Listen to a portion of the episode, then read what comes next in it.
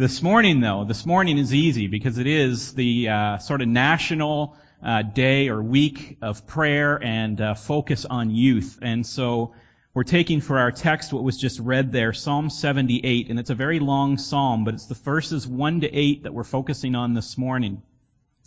And I think uh, it's safe to say I can, uh, very few, I hope, I can say almost nobody sets off in life as parents wanting less for our children than we got for ourselves, right? Acknowledging that, that maybe some of us have grown up in families and you're thinking of your own parents and maybe, maybe it felt like your parents were not supporting you very well or they didn't seem like they were hoping for your success. But, but I can pretty confidently say that even in those cases where the parents might have had their own struggles or the parents might not have been well equipped to really support you, even so, as parents, there's a deep down hope that our children do better than ourselves, right? I think that's safe to say.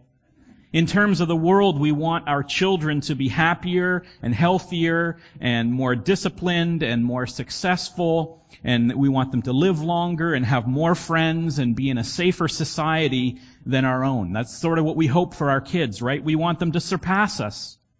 And when we find ourselves occasionally being good parents, then we put plans in place uh, for that to happen. We put uh, systems in place that allow our children to surpass what we were able to do.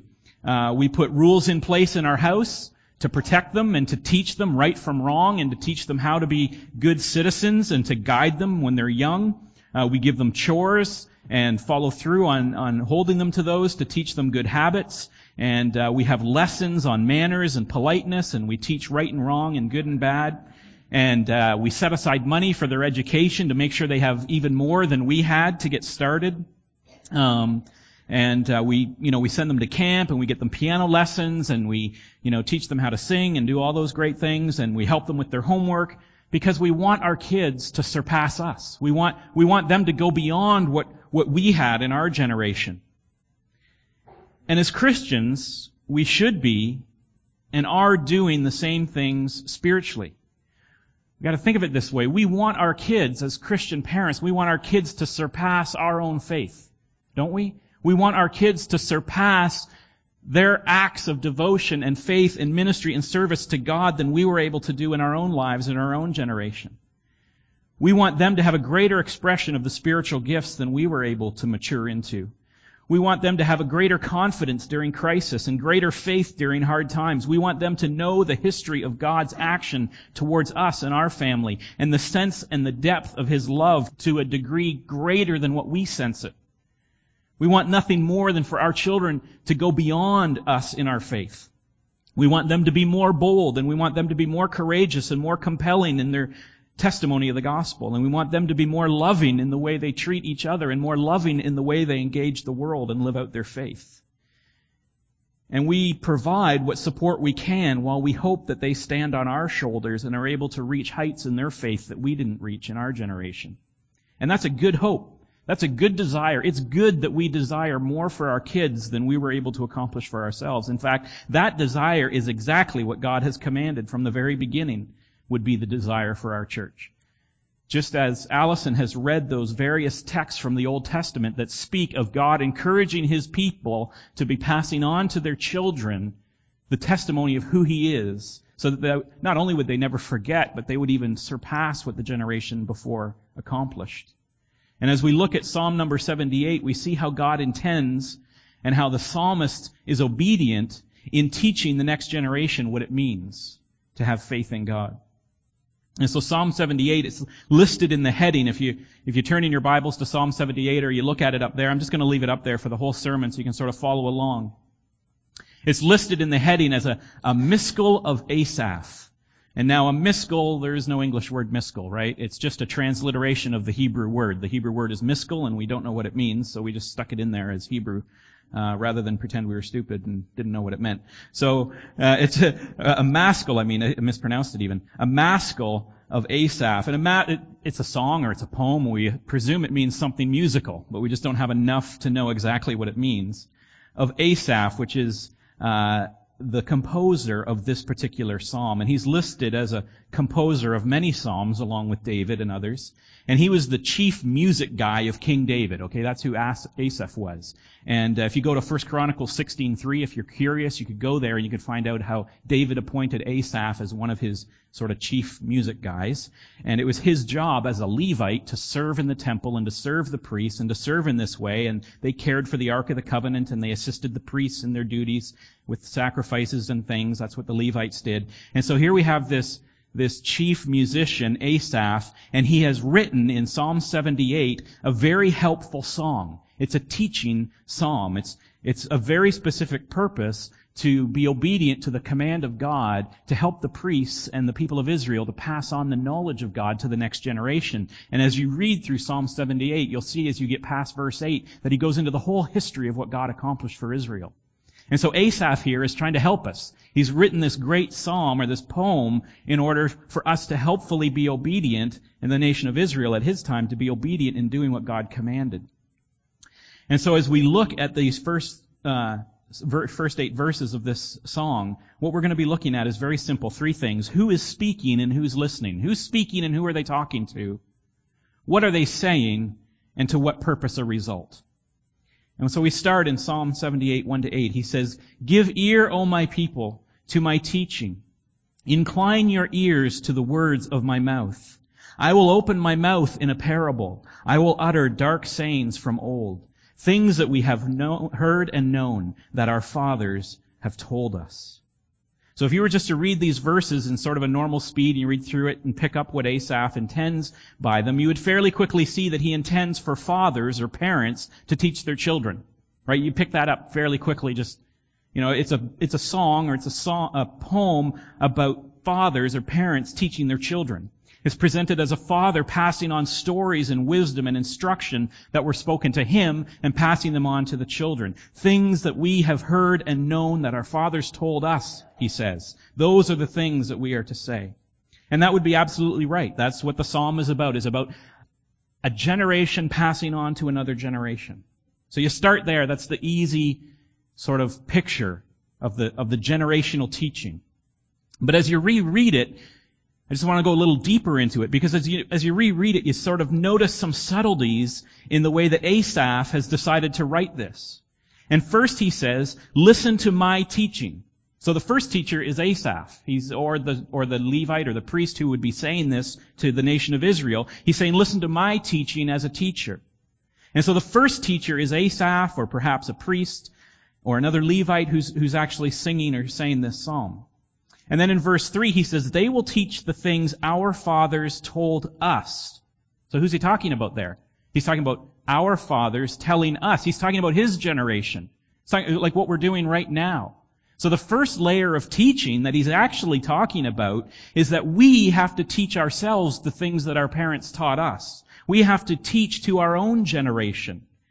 That that the, the words he starts saying with, is we priests and we Levites and we people who heard these stories from our fathers need to teach ourselves these things. We won't neglect to teach our own generation what we were taught. And that's us right now today. This is what's going on right now is, is we're teaching ourselves the things of God. But then he goes on to say in verses 5 and 6 here that there's a command to teach, teach children. He says, which he commanded our fathers to teach their children that the next generation might know them and children yet unborn. So, so that we also then as parents are to teach our children, of course. That's the second layer, or the second level of teaching going on. We teach ourselves, and we rehearse and we remember among ourselves, and then we teach our children. But then it's interesting to me as he keeps going, is that he's also speaking to the grandparents. Because in verse 6, here we have old Asaph here, he says that we should, in the future tense, arise and tell them to their children. He says that the next generation might know them, the children yet unborn, and arise, and they will arise and tell them and teach their children. So, so who are the children yet unborn? It's the children of our children. And so there's a, there's a generational thing, one generation down to our kids, but then there's the teaching of our children's children. We're to, you know, grandparents, these are your grandkids and these are your great grandkids. You know, who's doing the teaching in all of this sort of layers here he starts by saying it's us. We all need to teach ourselves. We are, need to teach our own generation the things that our parents taught us. And then he says, parents, you're supposed to be teaching your kids. And then he says, grandparents, you have teaching to do too. You have to teach your grandkids the things of God. And so that's who's speaking and that's who should be listening. And so how are we doing with that, right? I, I think we do a pretty good job on, on Sunday morning, at least, right? We open up the Word and we, and we teach and we learn and we have Sunday school going on downstairs and we're teaching the next generation in Sunday school. And uh, so I think on Sunday morning we're doing a pretty good job of this. But are we all in small groups? Right? Are we all teaching each other and telling each other the stories of God in our lives, maybe outside of Sunday? Are we getting together on a Wednesday night or on a Thursday night or on a Tuesday night? And are we getting together expressly for the purpose of saying, hey, I want to share what God is doing in my life. I don't want to forget the things that God is doing. I want to encourage, we want to encourage our own generation, applying our words to each other's, each other's life. You know? So we need to be doing that with each other. Or parents, how are we doing as parents sort of outside of Sunday morning? Are we just kind of passing on uh, the, the job of teaching our kids to the church and just saying, well, they go to Sunday school and so I'm done? Right? Or as parents, are we listening to what Asaph is saying here, what God is saying in His scripture and in His commands that we are teaching our kids? One thing as parents we have to understand is the responsibility is not all on the church. You're going to be accountable for your kids someday. Should God ask what happened to the training up of your children, you won't be able to say to God, you won't be able to say, well, my church didn't do this, or my church didn't have that program, or my church didn't do that. You know, it's going to be to you. The church, we church leaders in the church will have to answer someday for the things that we taught and the way we did things, but we're not going to answer for your kids the same way you're going to answer. And the command of God in the Old Testament and the reminder of that command here in this psalm, parents, is that it is your job to be constantly, daily putting the Word of God and the memory of God and the history of God before your children. And so do you have times when you purposefully speak about God to your children? Right? And it doesn't have to be explicitly Bible devotions, uh, but it should sometimes be that. And uh, but it's also applying it to their life through teaching moments when they arise. Does something happen at the supper table, and you have an opportunity to say, "Well, you know, I understand what happened to you at school, and uh, you know that reminds me of something that happened in Scripture, or that reminds me of something about the nature of God or the character of God, and how He teaches us to be respond to that." You know, or when something happens with their friends, or something happens at work with them. You know, they come back from Foodland or wherever they happen to work, and you know they're talking about their day and what happened, and you say, "Yeah, I I hear what you're saying there," and you know what? There's something God has to say about that, about how we are to act rightly uh, under bad bosses. If you would, were listening uh, to uh, to First Peter a few weeks ago, right? And so we just speak into their lives. So parents, it's our job to be able to constantly be teaching the next generation about the things of God. And grandparents, grandparents, you are the safety valve for a wayward generation.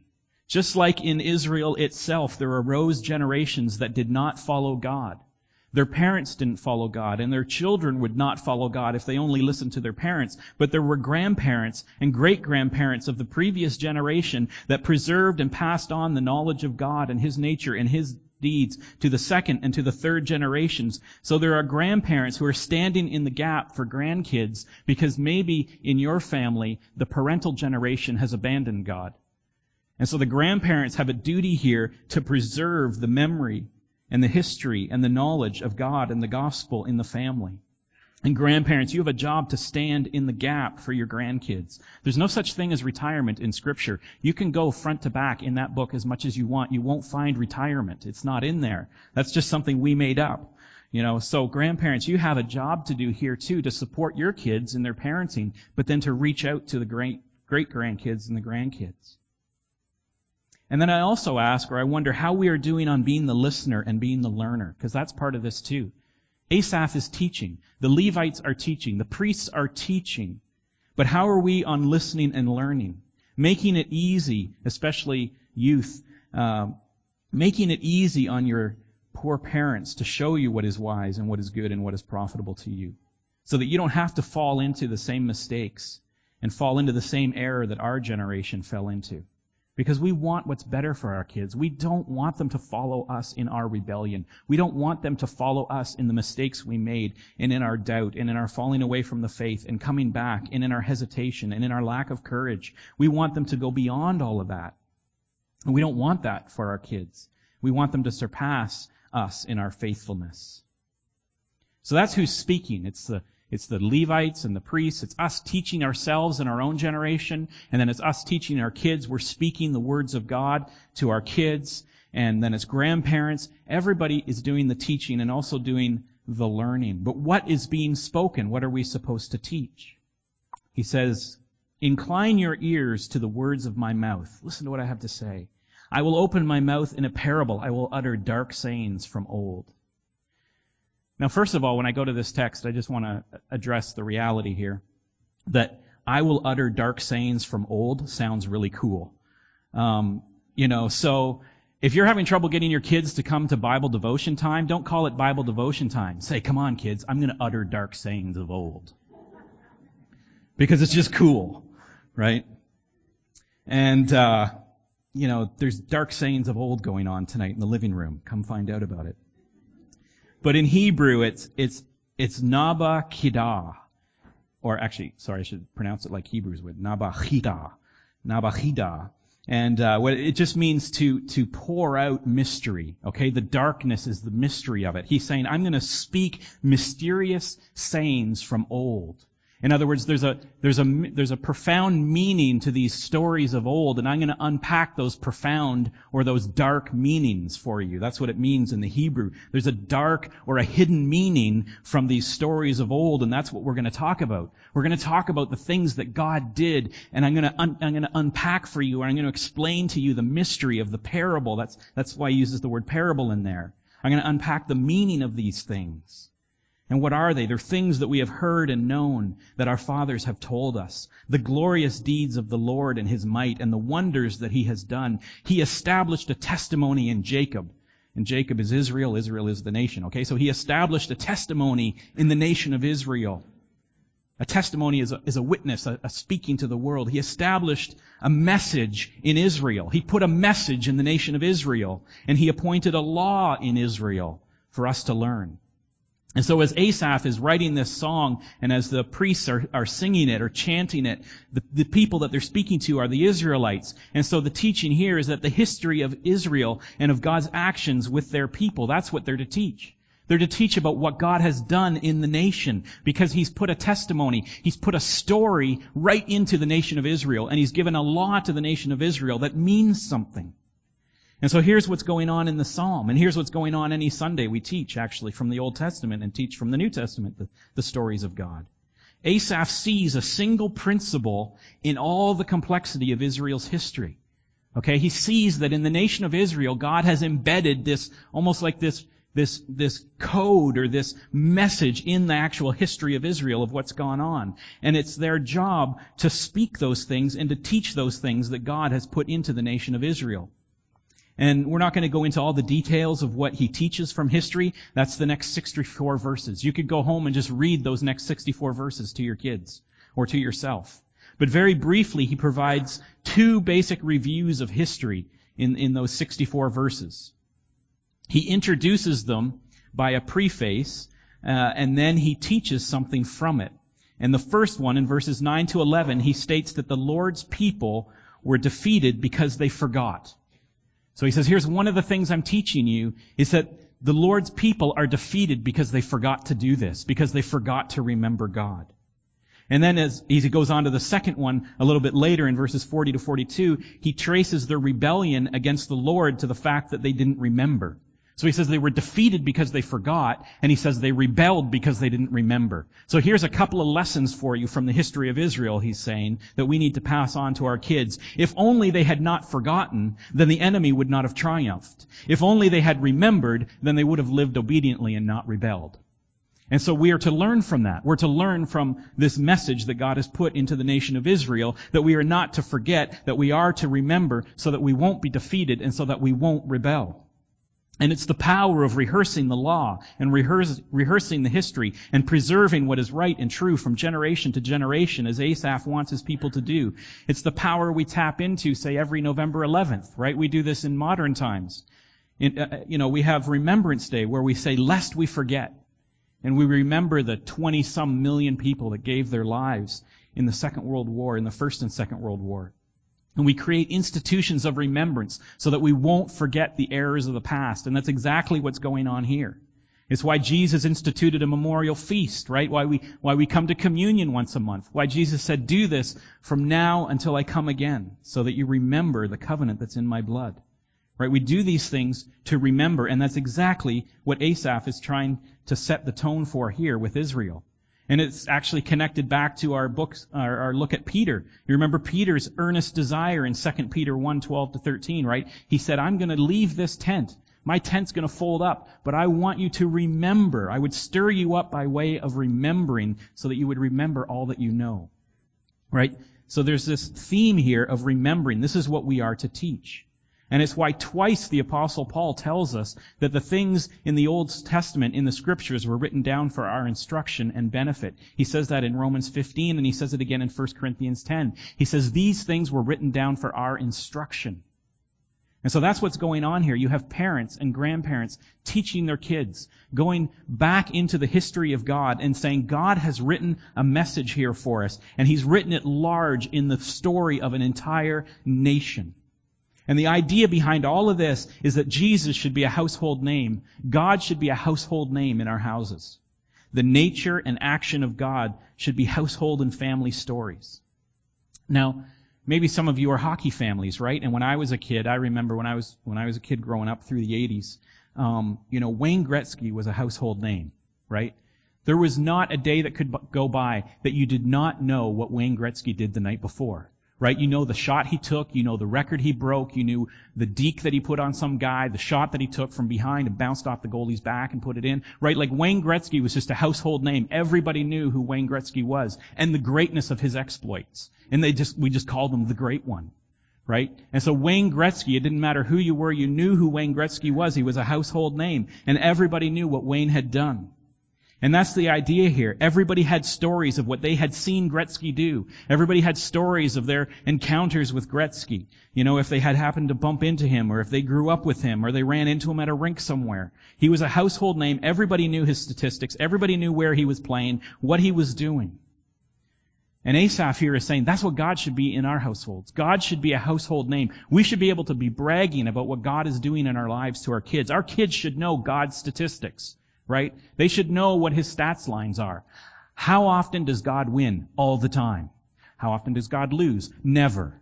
Right? It's a simple stat line. It's easy to remember. But, you know, he, he, there should be stories about what God has done. He should be a household word about what Jesus has done. A constant thread in our stories of our family and what we've done. A constant reference point. He's a household name. That's what we are to be teaching. That's what we are to be speaking. And, and kids, by watching us, our kids should know just by watching us how prominent and how important God is to us. Right? Rather than how prominent and how important, say, Wayne Gretzky is to us. Or the new guy from, what's his name? Crosby. That's it. Sidney Crosby. I couldn't remember. Who do our kids, the question is, who do our kids think are is prominent in our life? Who are we speaking about the most? That was the second point, what we're to be speaking on. We're to be speaking on the nature and the history and the actions of God in our life. Thirdly, to what purpose are these things being spoken? It says in verse 7 and 8. So that they should set their hope in God and not forget the works of God, but to keep His commandments, and that they should not be like their fathers, a stubborn and rebellious generation, a generation whose heart was not steadfast, whose spirit was not faithful to God. And so it starts with hope. The reason that we are speaking these things to our kids, the reason we are speaking these things to our grandkids and passing down the teaching of God is meant to extend to the next generation the hope of God from the previous. And this is the method that God intends for hope actually to come into all the world. By speaking these dark sayings of old, by speaking these mysteries of who God is and how He's acted among His people, this is how God got the whole message of hope started in the first place. I mean, if you want to rewind it all the way back, it all started with one man, Abram. You remember Abram, right? This is before he was Abraham. It started with Abram. And you have this Abram guy, and he's in this hot, dusty town called Ur in the Chaldean region about 4,000 years ago. And God's plan for Abram was what? He promised him a son. He promised Abram a family. And he said that family is going to become a nation. And that nation is going to be a testimony to the world. And so God's plan for bringing hope to the world is what? His plan was to take a father and a mother. He's going to take some parents and he's going to give them kids and he's going to say, you're going to teach your kids about me and your kids are going to teach their kids about me and your family is actually going to become a nation and that nation is going to bring the hope of God to the whole world. And so this thing here in Psalm 78 that Asaph is talking about, this command that God has given us as parents, is not just good advice. It's not just, this would be a good thing to do if you were a parent. This plan here is actually how God's hope gets into the world and into all the generations. It's how he started with one man, one set of parents, and one son. And he created a nation, and that nation brought the message to the world. And so this is God's plan of his testimony of hope. It's not a small thing that we do here. It's not an unimportant thing that we do here to raise our children and our grandchildren in the knowledge and the hope of God. And it's not a small thing we do here as a church with other Christian families, right? To make sure that our kids are part of this greater nation, this Christian nation. God intends the church to be a royal priesthood, a chosen people, we learned in Peter, right? That we are a Christian nation. And it's his intent that our kids would be a part of that nation. And so there's a very important thing here that's going on that's more than just an hour on Sunday. An hour on Sunday is just one tiny slice of the expression of what God is expecting of his people towards their parents. I mean, we have people teaching Sunday school on Sunday morning, and that's great. But then we have Wednesday night, the Wednesday night family night through the year, when Christian families who are intent and purposeful about raising their kids and having their kids have friends who are Christian kids and raising them within a community of faith. That's important that Wednesday night. And then we have VBS coming up and where we are going to sow into kids from the church and also kids from the community to teach them and tell them stories about God to the next generation. And so VBS is very, very important. It's part of what we are doing to follow this command. It's all part of God's plan for how hope is going to be passed on to the next generation. And from that hope that we pass on comes the conforming of our lives to live for God and the keeping of His commandments. Notice that's what he says. He says first that they would set their hope in God. And so we pass on this hope and this faith in God to the next generation. And this is what the result is, is that they wouldn't forget the works of God, but they would keep His commandments. And here's where we come back to where I started that they should not be like their fathers, a stubborn and rebellious generation, a generation whose heart was not steadfast, but they would be faithful. They would have a faithful spirit. And so when you look at that, you realize that from that hope that we implant then comes obey, obedience. It comes faithful living. It comes aligning of their lives properly, right?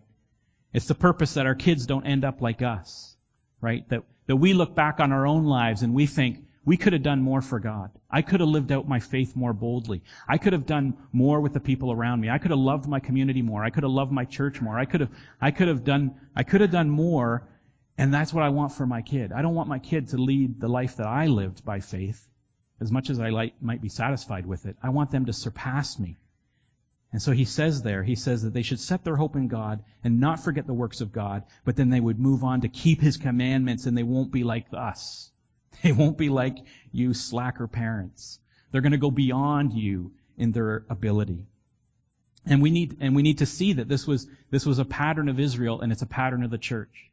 There are, there are generations when the church is in ascent and there are more and more people coming into the church and more and more people coming into the faith and more and more people uh, living sold out lives for God. And then there are generations that come along which we have to look squarely in the eye, generations that come along like ours, where the church is in decline, where the world seems to be winning, where God's nation seems to be shrinking, where the number of people who are calling on His names are becoming less and less and less, and we seem to be losing the world, the war against culture. And that declining generation, God says that we are to pass on the hope so that our children then become the inclining generation, so that they surpass what we're doing in our generation. And God is faithful every time. The nation of Israel would turn from God, and He would rescue them, and they would turn back. And I see that same thing happening now. For two, three hundred years, the church was in ascent. The church was sending missionaries, the Western church was sending missionaries around the world. The churches were packed. Everybody was there. And then for the last hundred years, the church has been in decline. So the reality, parents, is, is we're part of this generation that has not kept the church moving forward as we should. But it's our job to teach our kids to be the next generation that recovers the church. And God will do it. And He's doing it in other places around the world. And so that's our duty. That's our command. And so what do we do to this then? We set aside a lot of time and our energy in our lives and money and resources to make sure our kids succeed in the world, don't we? You know, like we we set aside money for them so that they can go to school, and uh, we put systems in place for them to accomplish things in the world. We we put them in lessons and we put them in practice, and we get them tutors, and we we we we put them in systems to make sure that they succeed. Are we doing the same thing with them spiritually? Are we doing what we should be doing as parent, parents to make sure that our kids surpass us in our faith? Do we put systems in place, you know, more than just a, you know, once or twice a month we go to church and maybe we come to the odd pot, potluck and, and that's about it? Are we making sure that our church, that our kids are engaged in the church and engaged in their faith and that we are putting systems and programs and resources and time and energy in place to make sure that our kids surpass us in their faith in the same way that we do ensuring that they surpass us in the world and in culture? I mean, we do something, obviously. You're here today. You know, that's awesome. So I'm speaking to the choir a little bit. But Sunday isn't all of it. We need to set aside as many evenings for their growth in the church and in their faith as we do in the culture. And we need to set aside the resources for their spiritual growth the same way we set aside resources for their cultural growth. And we need to surround them with expressions of our faith uh, just as much as we surround them with expressions of culture what would it look like in the church if we took up this command of God seriously and we took up our duty and our responsibility seriously to make sure that above everything else, that the next generation did not surpass us in education and wealth and the success of the world, but the next education surpassed us in faithfulness to God. And the next generation surpassed us in uh, building the kingdom of God and reaching out to the community with the gospel. What would it look like if we were equipping our kids for that success? As much as we equip them for cultural sophistication and success. That's what God is calling us to. The duty to the next generation is that we have God as a household word, a household name on our lips. That as parents and grandparents, we are pouring into their lives the history of who God is and what He has done, and the stories of who He is. And the church is here. We will help you in every way that we can to do that.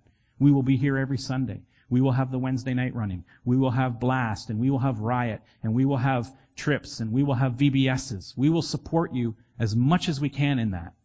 But ultimately, it's a generational responsibility. It's the parents and grandparents that are going to teach the next generation the things of God. Let's pray. Father God, we thank you for your word. We thank you for Asaph and him writing this psalm to help us. That we have ready made for us the uh, the history of Israel laid out there to teach us a couple of lessons. And there's a hundred other lessons. That's just a couple that Asaph touched on. But Lord, you wrote large for us and preserved for us in your word the history of an entire nation to teach us about your character and about your faithfulness to your to us. And so, Lord, we pray that we would teach not just from the Old Testament and not just from the New Testament, but from our testament, from our testimony of our own lives. That we would teach the stories of our great grandparents and our grandparents, or even if, if it starts with us, if we're the first generation in our family, that we would teach our kids our story, our testimony of what God has done. What God did to rescue us, what God did to save us, and then what God has done to show up in our lives time after time after time. When that mortgage money came out of nowhere one time, when, when, when we were sick and we got healthy, when the timing was just right, when, when you did things in our life that we never expected, when you, just that those stories would be easy on our lips and that the teaching of your word would come easily at the supper table and it would come easily during times of crisis and it would come easily when our kids are facing uh, moral questions and they're struggling with relationships, that the, what would just naturally flow out of us would be the teaching of your wisdom and of your law. And so, Lord, equip us to be those kinds of parents. Equip us to be those kinds of grandparents. That we would be parents and grandparents that are passing on to the generation and the next generation the greatness of who you are, the hope that we have in you, and from that hope, how we conform our lives to be obedient out of love to you. Lord, that is your plan for the world. It is that simple. Parents, kids, and a testimony of your greatness. You started with Abram. It's come all the way to us. in 4,000 years, and it's your plan for the future. So make us faithful in this simple thing. We pray this in Jesus' name. Amen.